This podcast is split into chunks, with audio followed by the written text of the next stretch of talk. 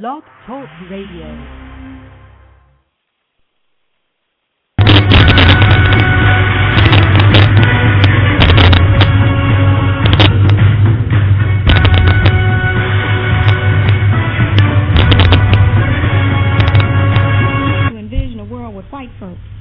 Without white folks, and be able to raise the question, what is it that we're going to do independent of white people? It is very, very hard for us to envision a world without white people. But we cannot create our own agenda until and unless we can define an agenda that can envision a world in which they don't exist. Now we have to wake up and come back to the reality of them. But certainly when we talk about a future, we have to talk about a future from our point of view and our historical understanding of reality. Anisogoma, Salbona, Habaragani, Majwa, Ndamanesh, Ndamana, Nangadef. Peace, war, Pan-African greetings, family. This is your host, Kamal Mukasey Tihuti. Karibu, welcome. You have entered Africa's Reascension. As usual, we will start with our pai, or our libation, which deliberately calls upon the energies of our African gods, our African spirit forces, and the forces of those yet born to guide and bless this endeavor. Ago, Ago, Ago, Odomakuma, Inyame, Inyamewa, Treaty Upon, Olorum, Beja Ensa, Asafia Ensa, Abasun Ensa, Abasun Po Ensa, Nana Sergibi Ensa, Nana Esiketswa Ensa, Nana Dadakofi Ensa, Nana Tigray, Nana Tigray, Nana Tigray Ensa, Nana Kumi Ensa, Kweku Free Ensa, Akonade Abena Ensa, Asubonten Ensa, Bocherwewa Ensa, Tamensa Ensa, Oya Ensa, Oshun Ensa, Ma'at Ensa, Aset Ensa. Nananom Ensamanfu Ensa, Ensamanfu Abasu Ofau Ensa, Abasum Abasu Ofau Ensa.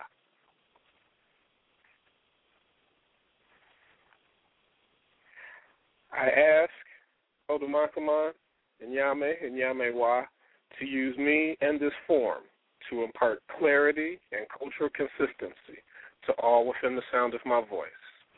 May I speak directly to your soon, your spirit, and reawaken the long, dormant, and asleep African inside. Yeshremo Yansa, Yeshremo Ahudin, Yeshremo Chera, Yeshremo Sikapa, Yeshremo Nkwaso, Yeshremo Nkwaso Abasu Afao. Yay, Nkwaso. Madasi Pa, Madasi Bio, Mo Piafo, Mone Kasa, Madasi Nanano, Yo Madasi Nanano. All right, this is Kamal Mukasey Tihuti. You've reached Africa's Reascension. The apae, or libation, is an ancient practice that is still done to this nanosecond in all rural traditional areas throughout the continent. Past, present, and future become one. As those of tomorrow look upon what we are doing now and drawing strength from and doing the rituals of yesterday. All right, we took a week off last week, not because we were fat on turkey, and definitely not because we were celebrating Native American Day of Mourning. Had some other business to take care of, and we took a week off, but we are back. So white supremacy and bootlicking Negroes, beware. Africa's Reascension is back, and be on the alert to know that your days are numbered. As more of these shows come into existence and more people listen and download and take heed to the words of this and other good shows, white supremacists, bootlicking Negroes, know that your numbers are dwindling every single day. I've taken it upon myself to specifically address some of the stupidities of organizing that we have fallen into over the past, probably last 2 decades at least, since I've been firmly involved in this, to put us more on the correct path so we can organize properly, organize with consciousness first, wrapped around unity, and then moving forward versus the way we've been trying to do it, of getting masses, all different worldviews, all different ideologies, and just hoping and praying that that's going to somehow bring some type of unity together. This shit don't work. And so we spent 3 good episodes destroying that old model and trying to put a different model into place. And it seems like the masses that I'm searching for and that we're searching for have listened. I've been doing this 2-3 months now. And in over a month, we did the part 2 of the Organizing the Masses piece. We did 3 parts. Part 2, as of right now, is the most downloaded show of Africa's Reascension's young history thus far. Almost 200 people have already downloaded that show in just a month. No other show so far has come close to those numbers, and so obviously that struck a chord with people. I'm talking about a different way of organizing, talking about throwing out this present moribund, tried and failed way of organizing and looking at something different. It has struck a chord, and so we will definitely return to that. Probably next week, if I remember, I'll say it again towards the end. Next week, we're going to focus more on resistance and actually walk through some of the books that have been talking about resistance, and we can look into that. And one, just know for the historical record that we did resist. Excuse me, because we do not get that story deliberately. Always don't want us to know that deliberately, so we can keep on happily butt dancing on the plantation and in their reality. No. On the continent, we resisted. On the enslavement ships, we resisted. When they brought us over here, we resisted. And at least up until, you still got folks resisting now. Myself, Holip, Kwesi Rodney, ILB, and a whole bunch of other folks. We are still resisting, but comparatively, those numbers have sorely dropped to where now the resistors are in the minority, looked upon as the crazy people. And those who love the system and those who make excuses for the system and those that want to work within the system, given talking that crap's about pseudo change, you got to do it from within the system, those folks are in the majority right now. That is not the way it has always been. Ever since the invaders came, we had been resisting. Ever since the invaders came, the resistors have been in the minority. Only after constant cultural breakdown, only after consistent spiritual breakdown, only after consistent sellouts that look like us, that talk sort of like us but are working for the other group, only since those numbers have gotten bigger did you then see the shift into those that want to work within the system to talk about change when really they just want to fatten their pockets, those that want to make the force the system to work for us. Only then did those numbers start increasing, and the natural resistance response has taken the back seat. I'm here to tell you loudly and proudly that the resistors are not dead. The resistors are doing the work. We have learned from history. We are doing more of the quiet work.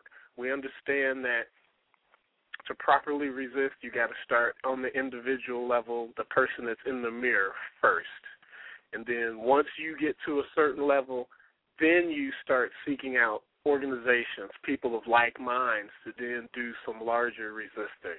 And then you link up those communities into larger population segments, and then you do larger resisting from that angle, not from getting a million folks, trying to wake them all up all at one time, and then doing something massive. That does not work. There is no historical precedence for it. It's time to throw that model out once and for all and get back to the hard work, but the longer-lasting work, individual, family, community, then nation.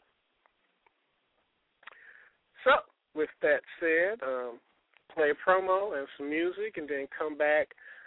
This week we're going to keep it sort of light, kind of, sort of light. Have a few news items. One is kind of funny.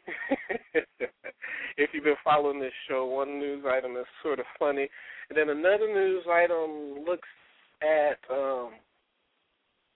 a lack of analysis on a otherwise smart person's call. He missed something in the analysis, and we're going to bring that up.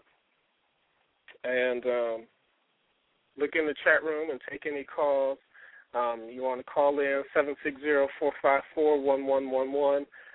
If you're on the page, please click the three books and any other ad links that are there. That helps the brother out. So, yeah, promo, music, and getting to some news. Peace and divine love, family. Do you want to critically analyze African culture from an intellectual, honest, and practical perspective? Are you tired of all the distractions, self-righteousness, yelling and arguing with no plan or solution? Do you want to build on the facts and deal with the subject or issue at hand? Well, come and listen to our nation's ambassador, Asar, make knowledge born every 9th and 19th of each month at 9 p.m. That's every 9th and 19th of each month at 9 p.m. on the show everyone is talking about, African Holistic Healing, at blogtalkradio.com/Ambassador Asar. That's blogtalkradio.com/Ambassador Asar, spelled A-U-S-A-R. Or call in live to build or ask questions at 347-850-8653. That's 347-850-8653. Peace. Welcome to the desert of the real. Peace, family. This is your brother, Holip, a.k.a. Mr. Holipsism, a.k.a. the Buzz Killer. Tune in to Holipsism's Haven every Sunday at 9 p.m. Eastern Standard Time, where we discuss the social, economic, and political issues of the day with a common-sense approach, an African-centered perspective, and a universal sensibility. Call-in number 347-843-4874. That's 347-843-4874. Check out related YouTube videos, blogs, and show archives. Visit www.holipsism.com. That's www.holipsism.com. I'm making it hard to get your Negro on. Hotep, Black Power. There's something wrong with the world. You don't know what it is, but it's there, like a splinter in your mind, driving you mad.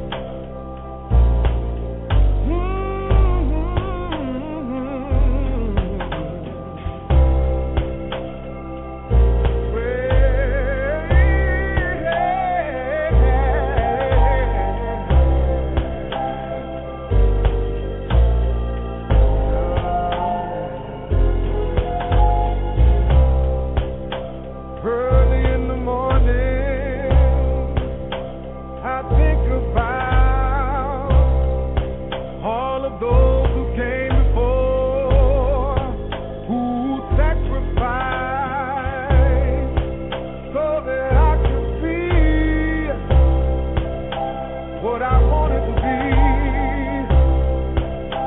who I needed to be, an African, I'm an African, yeah, born of the continent, where life began.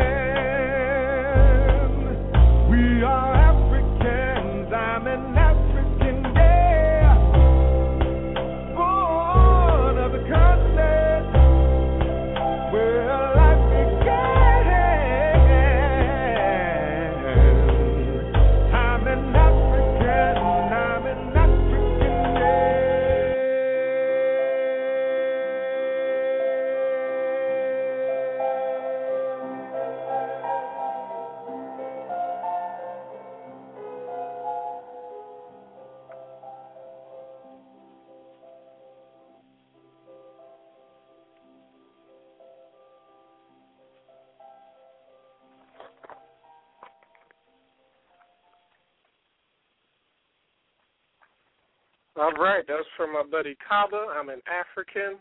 If you want to pick that CD up, he's got a Facebook page, Kaba Soul Singer, K-A-B-A Soul Singer. Check it out. It is a magnificent CD. And if Blog Talk don't listen to this, quit taking this off my damn page. I know him personally. He told me it was fine for me to play it. It is podcast safe and all that sort of stuff. I ain't stealing from nobody. I know him personally. Damn it. Blog Talk, I'd have had to upload that 2-3 times. But, yeah, I'm an African. We should wake up every day, listen to that song just to make sure we got it right. Understand it. Let me say one more thing about Organizer real quick before I go into this funny little news clip. The Internet and organizing, I hope we're all clear on this and folks don't think I'm tripping. The Internet is a tool for the Internet is a tool for networking, but not for real organizing, not for the real type of organizing that we need to do. for one, it connects disparate people all throughout the world. But if you've got direct local stuff that needs to be done, I mean, yeah, you can sort of connect with folks in your particular area if you need be. But the way for real organizing, we cannot let technology move us out of the more direct way of organizing, which is face to freaking face. I think we're letting this technology give us the idea that we can do the real organizing 3 or 4 and 5,000 miles apart. But in actuality, the internet can only help link people who are doing the work together, and then maybe you can speed up the process of sharing with other people what succeeded and what failed via the internet.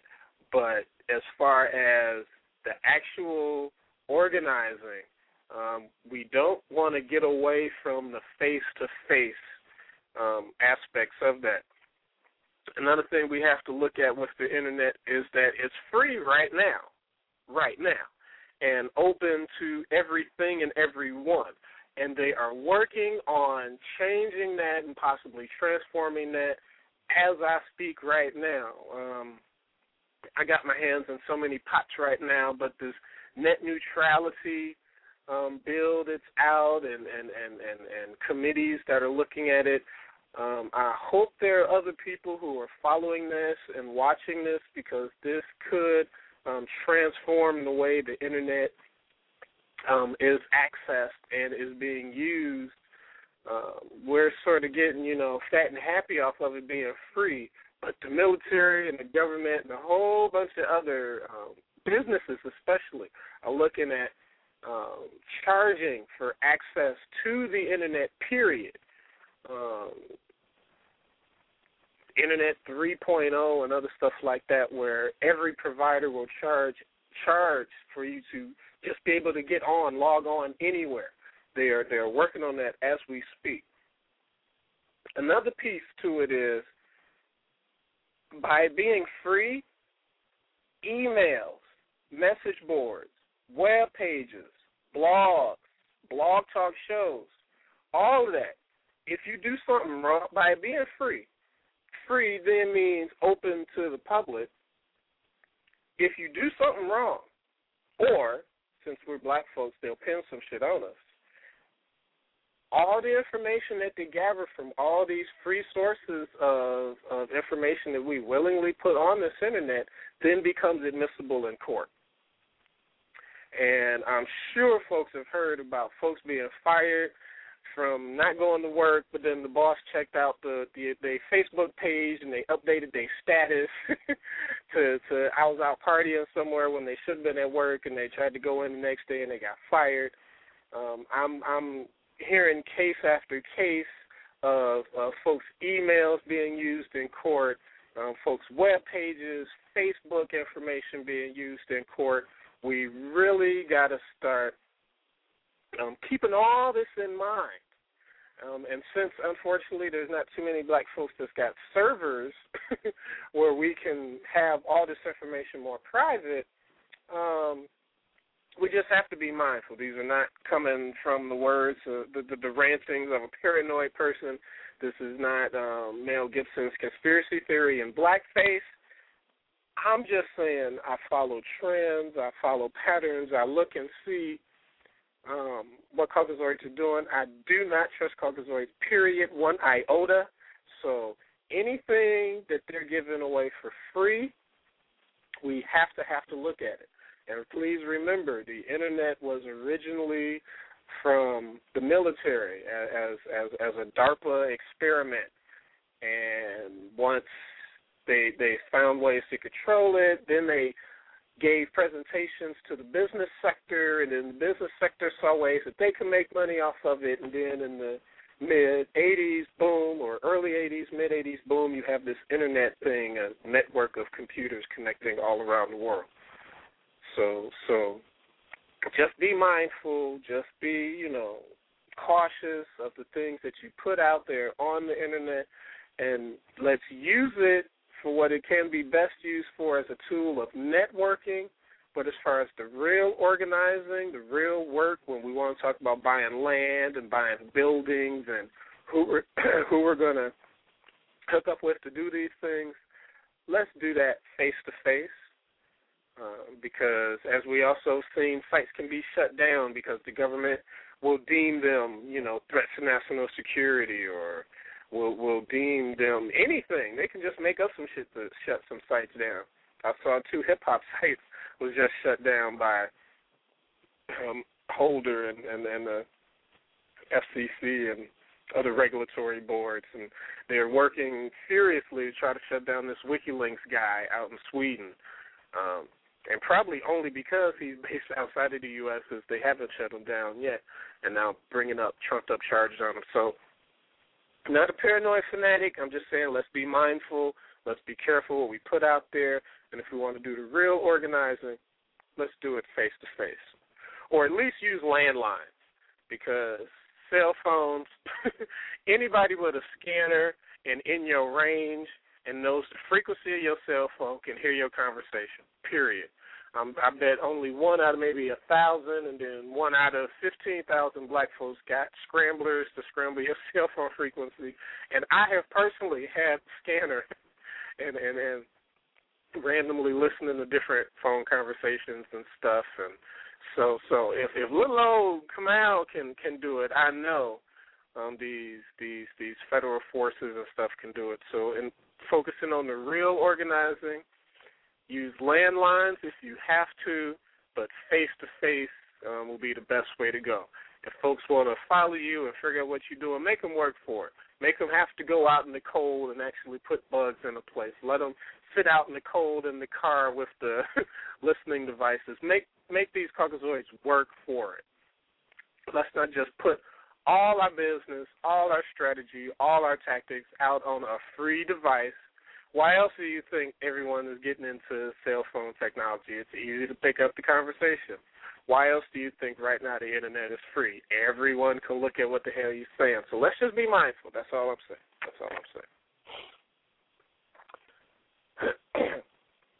Funny news item of the week. I originally got wind of this in the Washington Post, December 2nd. And I'm going to read this initial piece, and then I dug up some stuff on the Internet to share about that as well. Actually, let me check the chat room. Doc Don, yes, that's right. Do not be lulled to sleep by this medium. Nothing is free in America. Very good point. Only a contact point, yes. It damn sure is not secure. Breaking it down, yes. And African Warlord X, corporations and media outlets hate these types of forms because they want to control who shapes the opinion of the masses. And those Caucasoids are working to change that as we speak. So let's be happy that it's free now. I mean, remember the wave before Blog Talk was all the Ning sites.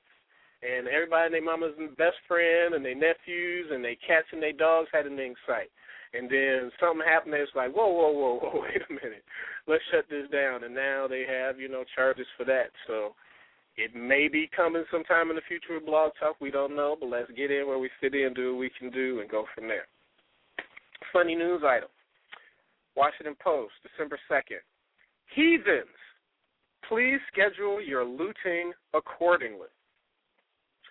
40 billboards in the Nashville, Tennessee area and in 8 other U.S. cities are proclaiming. Now, check this out. Now, get your pens ready. Get the pens ready. Or break out your BlackBerry. Go up to the calendar. They're proclaiming May 21st, 2011. May 21st, 2011 as the date of the rapture. I'm sorry, wait, give me a minute. Hey, motherfuckers been picking this end-of-the-date world since 999 A.D. Gregorian calendar. Oh, my God. May 21st, 2011.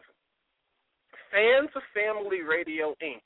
a nationwide Christian network, paid for the billboards. Family Radio's founder, Harold Camping, predicted the May date. The billboard's message is simple. He is coming again, and their aim is to get unbelievers to turn around quickly.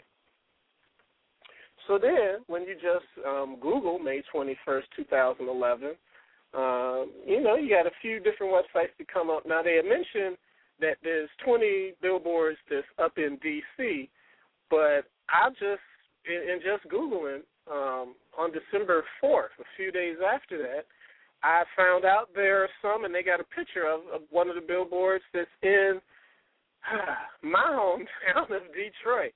And, you know, a little simple blue background billboard. He is coming again, May 21st, 2011. It's from an organization called WeCanKnow.com, and it's got the fallacious star and the fallacious three kings following the star and some crappy little Bible quote on there, whatever, whatnot. And I think it's just funny. Yeah, they were first in Tennessee. They are being erected during Christmas season to remind folks of the message of the season. In Detroit, they will stay up until early January. But folks are estimating that in Detroit, at least, they're charging them $500 for a 4-week period, and they'll be placed on surface streets, but not off of the highways. That's at least in Detroit.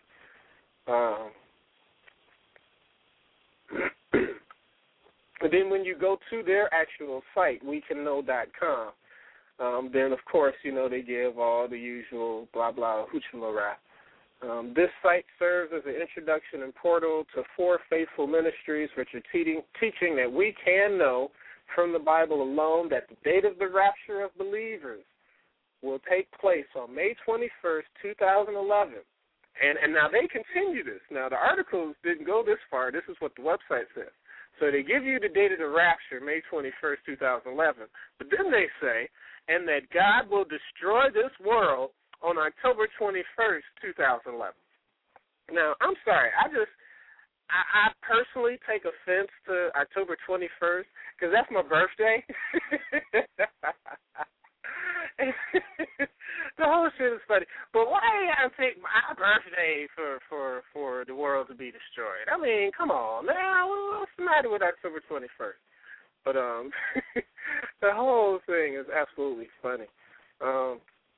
This guy, Harold Camping, he's supposedly been studying the Bible for 70 years, and he's come up with some infallible mathematical formula that helped pinpoint this date on 2011. Study the proofs that God has so graciously given his word, showing us that these dates are 100% accurate and beyond dispute. Above all, please read the Bible and prayerfully ask God to blah, blah, blah, blah, blah, blah, blah. Like I said at the beginning of this, ever since this, what's the phrase called, malarianism, which is basically folks that think the world's going to end, that's folks that think the world is going to end at the beginning of the millennium. But then you also have the apocalyptic folks that the world's going to end apocalyptically and all that sort of stuff.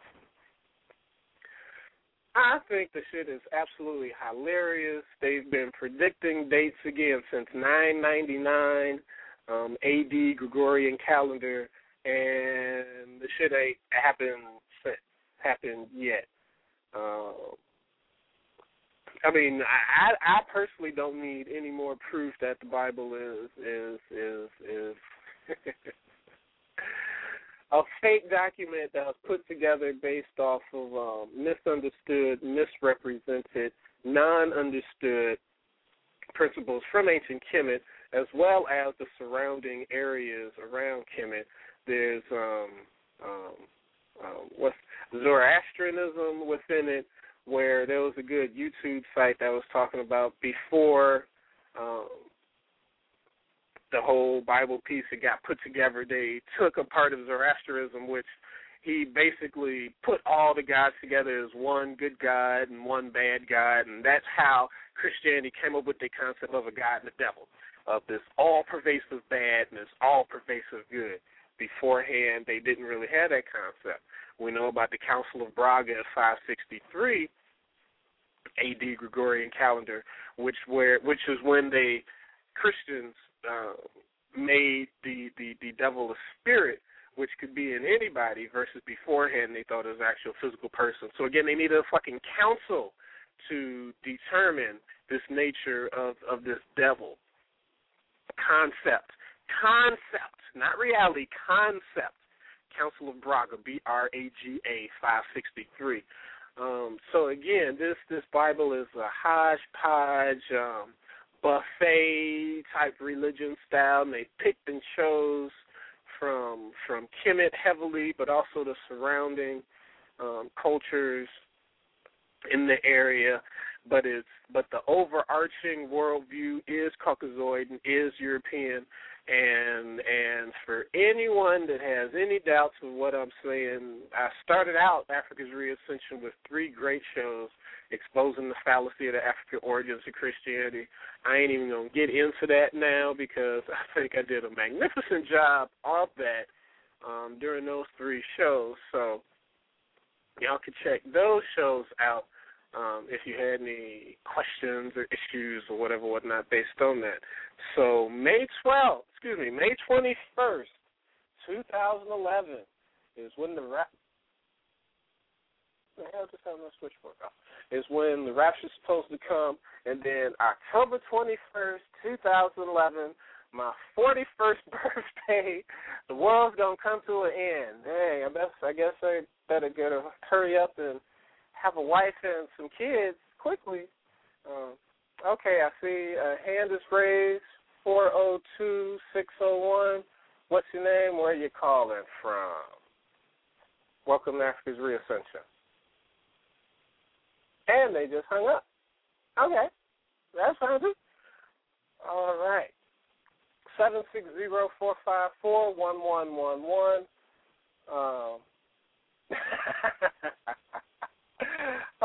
Africa Warlord, you own one. Didn't we already go through the Y2K scare? hey, they gotta have one. You know, they made so much money with the Y2K and Don Richards or whatever the Homeland Security guy's name was. Duct tape sales went through the roof. That was hilarious, and all the computers are gonna shut down, and the world's gonna spin into a tailspin and destroy. Yeah. So this is the next one, May 21st, 2011. So all right. Anyway, play another clip, some more music. Oh no, wait. This is a great little segue to go with this, with what we just read on this hilarious, comical, and funny article from Harold Camping and fans of Family Radio. For all black folks, listen to this one little clip real quick and heed it. A lot of people think when they read the Bible that the same revelation that's written in the Bible is going to be their judgment in life. That Jesus is going to come and judge the world, and you're going to get hemmed up with that. You better be good. A God of justice is not going to judge the slaves the way they judge the slave master. You started out with nothing. Everything taken from you. You're a prisoner of war. You can go to God and say, God, I never even got a chance to know myself. How can I know you? God even knows that already. So the judgment is not on us. But what we do, we forgot about us. We forgot about our God. And what we do is we read the Bible and we say, wow, we going to suffer the same fate as the Jews. No, you're not Jewish. If you ever want to escape Armageddon, read a different book.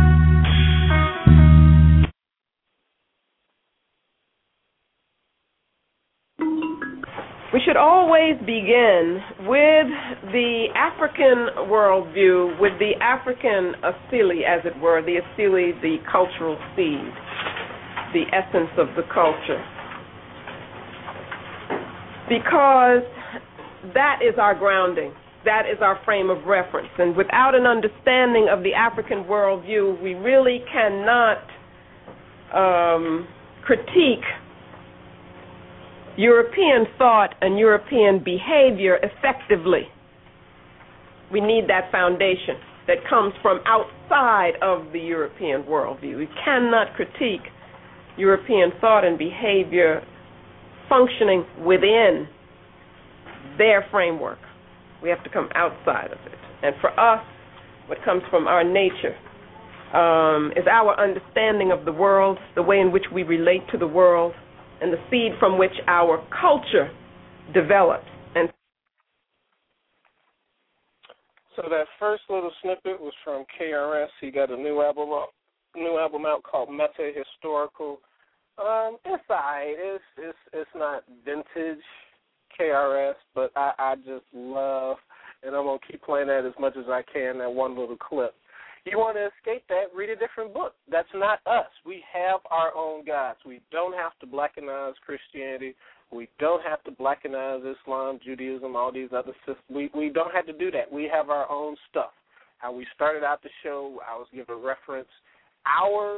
The way that we give reference to our gods and our spirit forces, our way, and that's what we need to get back to. And then sort of elephant-backed that up with Mama Marimba, you got to step outside their BS to properly critique it and to properly know how to fight it.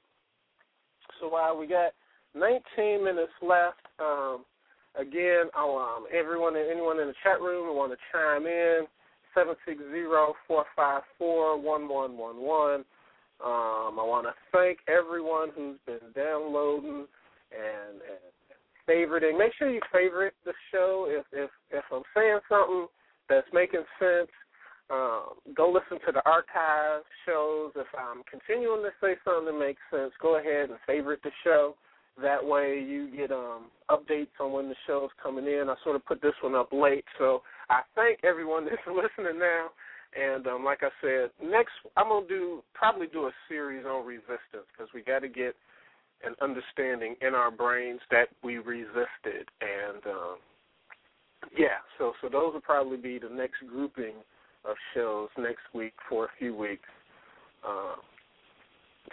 And make sure to click all the links for the folks who are listening on the computer.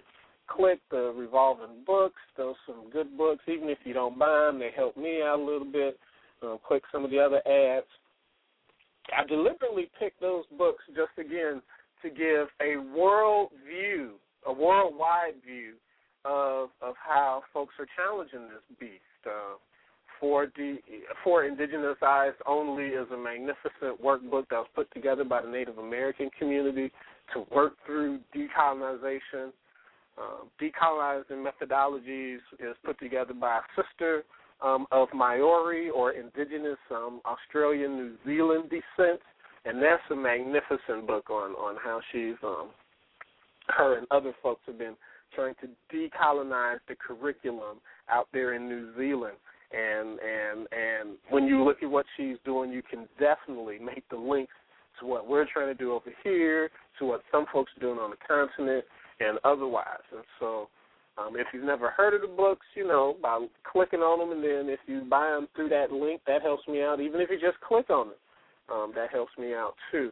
I see we got a caller up. Call with their hand up. 646-764. You are on Africa's Reascension. What's your name? Where are you calling from? This is Mr. Holipsism calling from Brooklyn. What it be like, man? Peace. Yeah. I just wanted to call in and show my support and tell everybody to please listen to the first 3 shows that you did. Oh, on the organizing? Yeah. Please go to the archives and listen to those 3 shows. I don't know if people have been really peeping those archives. You see the numbers, I don't, but they need to. That number 'cause I've been posting them up. Okay, maybe that's it, because number 2 specifically has just ran off the charts. I'm like, wow. Yeah, I think it might, because I've been definitely posting them in the Facebook and like in my forums to let people know, because that point is cannot be emphasized more. And I think that show just defined everything. It's like after that show, I don't think we need to have this discussion no more. There's really nothing to talk about. Either we're gonna do it or that's it. Right. You know, so that's all I want to do. I always wanted to show my support. I'm going to have a lot of background noise, and I'm probably going to get cut off before the midnight comes because I'm on a train going underground. But I just wanted to get in and tell you that before I got cut off. All right. Thank you, brother. Thanks for putting me on to this one, bro. All right. No doubt. Be safe, Frank. All righty. All right. Meet Mr. Holip. All right, this last news clip I'm going to share, 15 minutes left. If you don't know about this magazine, you should know. Hopefully this will not be the first time you're hearing about it. There is a quote-unquote mainstream magazine that comes out of London. It's called The New African, NEWAFRICAN, best-selling Pan-African magazine. It is in its 44th year of production, and they just came out with their 500th edition. Now I know we have some. I've got my news journal, Africa World Analysis, which hopefully will get back started again January 1st, and then we've had Next Generation, NEX Generation, that was out of London too. But that was mainly more just at if you went to black stores and stuff, you would get it. This one is mainstream, if you will, in the sense that I pick it up at Borders and News World and Barnes and Nobles and stuff like that. But the content that's inside, you may not agree with 20% of it, but the other 80% is usually on point. It definitely comes from a Pan-African perspective. It looks at the issues from an African perspective most of the time. Excuse me.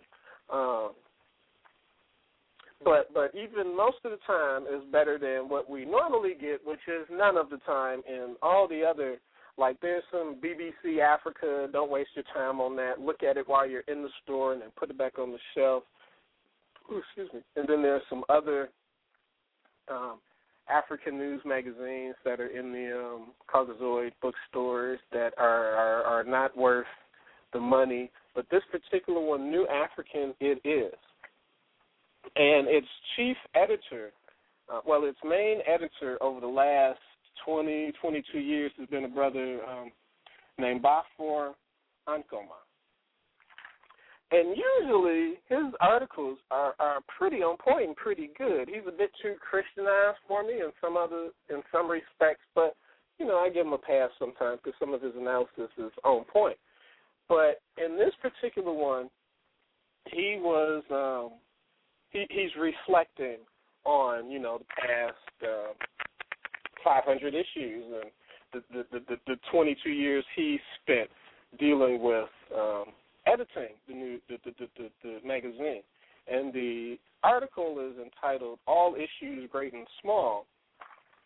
And he's, waxing nostalgic and things like that. But he basically reprints a large part of an article that he did some years ago that was called The Taiwan Miracle. And in it, he's not only dealing with Taiwan, but he's dealing with Russia, and he's dealing with North Korea, is it?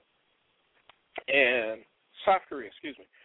And he walks through the history of how these three countries in, 50, 60 years became these big master superpowers that they are. And then he keeps bringing it back and asking, why not Africa? What's the matter with Africa? How come Africa isn't getting this, that, and the other? And so he walks through and the historical piece is pretty good as far as he understood what made Taiwan into the quote unquote, I won't say giant, but what made Taiwan what it is today. Basically, they were getting grants not even loans, but straight out just here, quote unquote, no strings attached, and we're talking billions of dollars. And I'm looking for, he broke down the specific numbers per year that they were getting debt-free from America to do what they were able to do. And, of course, oh, here we go. Yeah, broken down into its yearly allocations, America's $1.48 billion of free money to Taiwan is quite impressive even in today's terms. $90.8 million was given in 1951, $75.8 million in 52, $100.3 million in 53, $108.3 million in 54, and he keeps going and going. And then they even got another $29.3 million. I mean, that kept going up into, and I'm just shorting it down. They even got another $29.3 million in 1968. And he juxtaposes that to Kwame Nkrumah went to the government and asked for a loan so he could do his dam project. And they said no. Akosombo Dam Project. He was looking for a loan from the U.S. government, and Eisenhower told him no. But during that same time period, they were giving freely. How many? Because he gives the numbers during the same time period. Yeah. Now, while the American government would not give Ghana a loan of $70 million in 1958 to build the dam, it gave Taiwan $81.6 million that same year for free. And Nkrumah wanted a loan, not free money. And then for the next 4 years, 59 to 62, while he sought frantically for the loan, America continued to give Taiwan for free $128.9, $101.1, $94.2, and $55.9 million in each of those years. So while Nkrumah wanted $70 million, in that four-year time period, they end up giving Taiwan $471.7 million free dollars. So he mentions that with Taiwan, and he talks about that's how they got their that's how they were able to get where they're at now as far as being one of the main IT. They have a dominant place in the global IT industry, how 55% of all video cards, 61% of all keyboards, 65% of all mice, and 95% of all handheld scanners come from the work of Taiwan and through Taiwan. 74% of all PC motherboards, 70% of all netbook computers, all of that. So that was done from America, giving them, you know, all this free money. And then he walks through and he talks about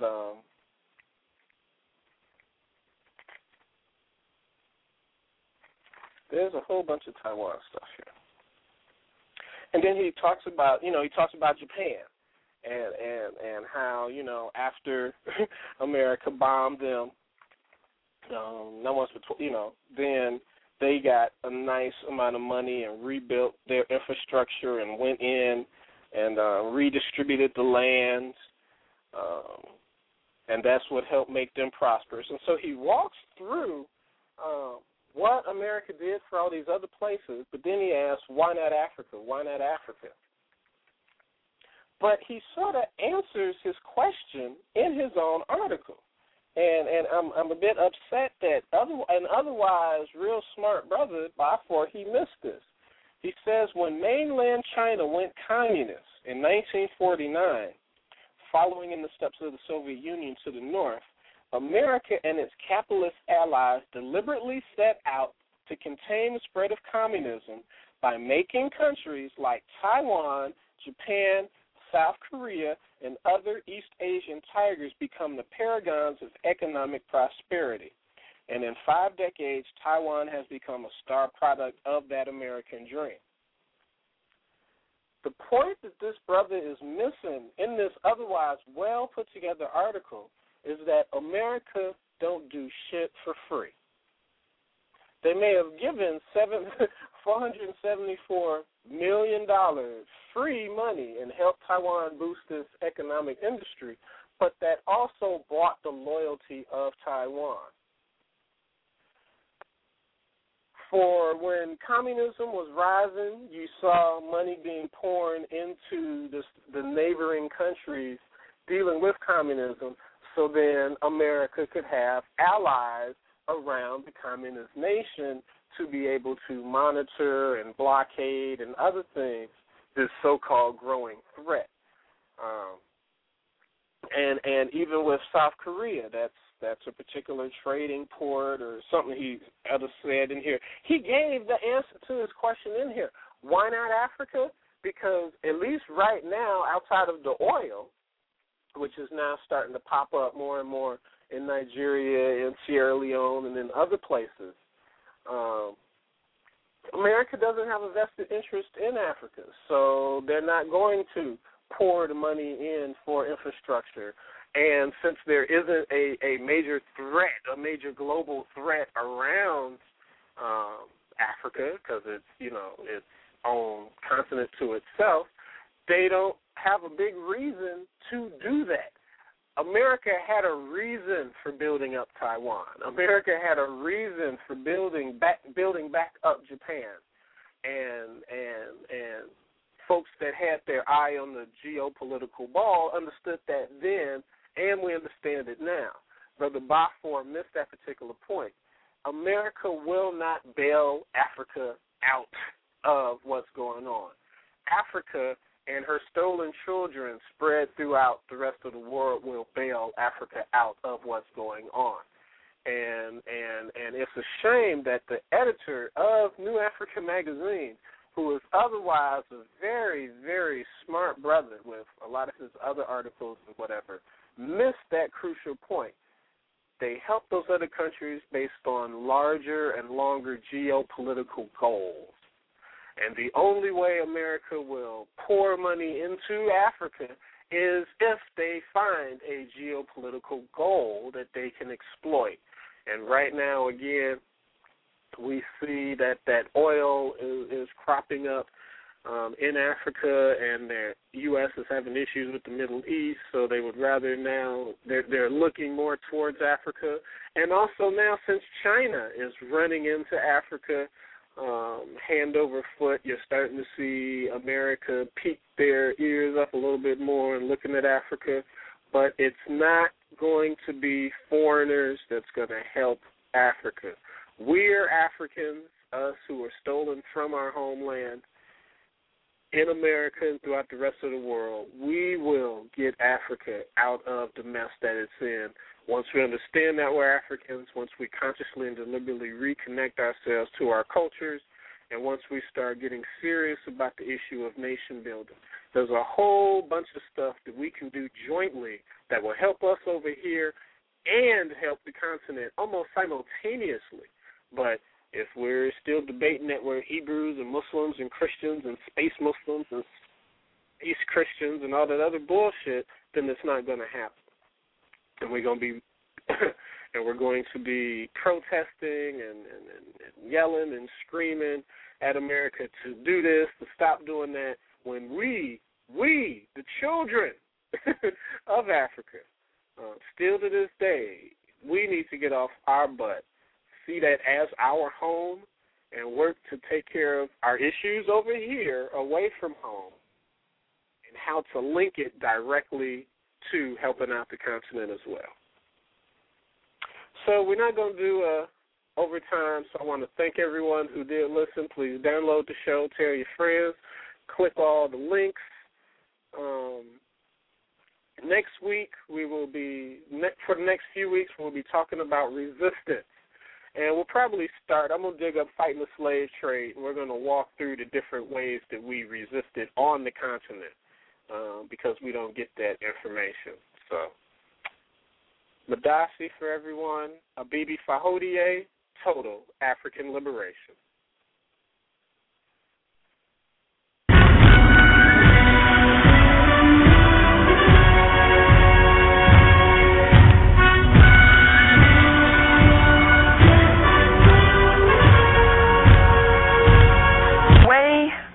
system of European control works is that you have to accept a concept of reality which makes them superior. If you deny that, their thing will not work, and they will lose their control.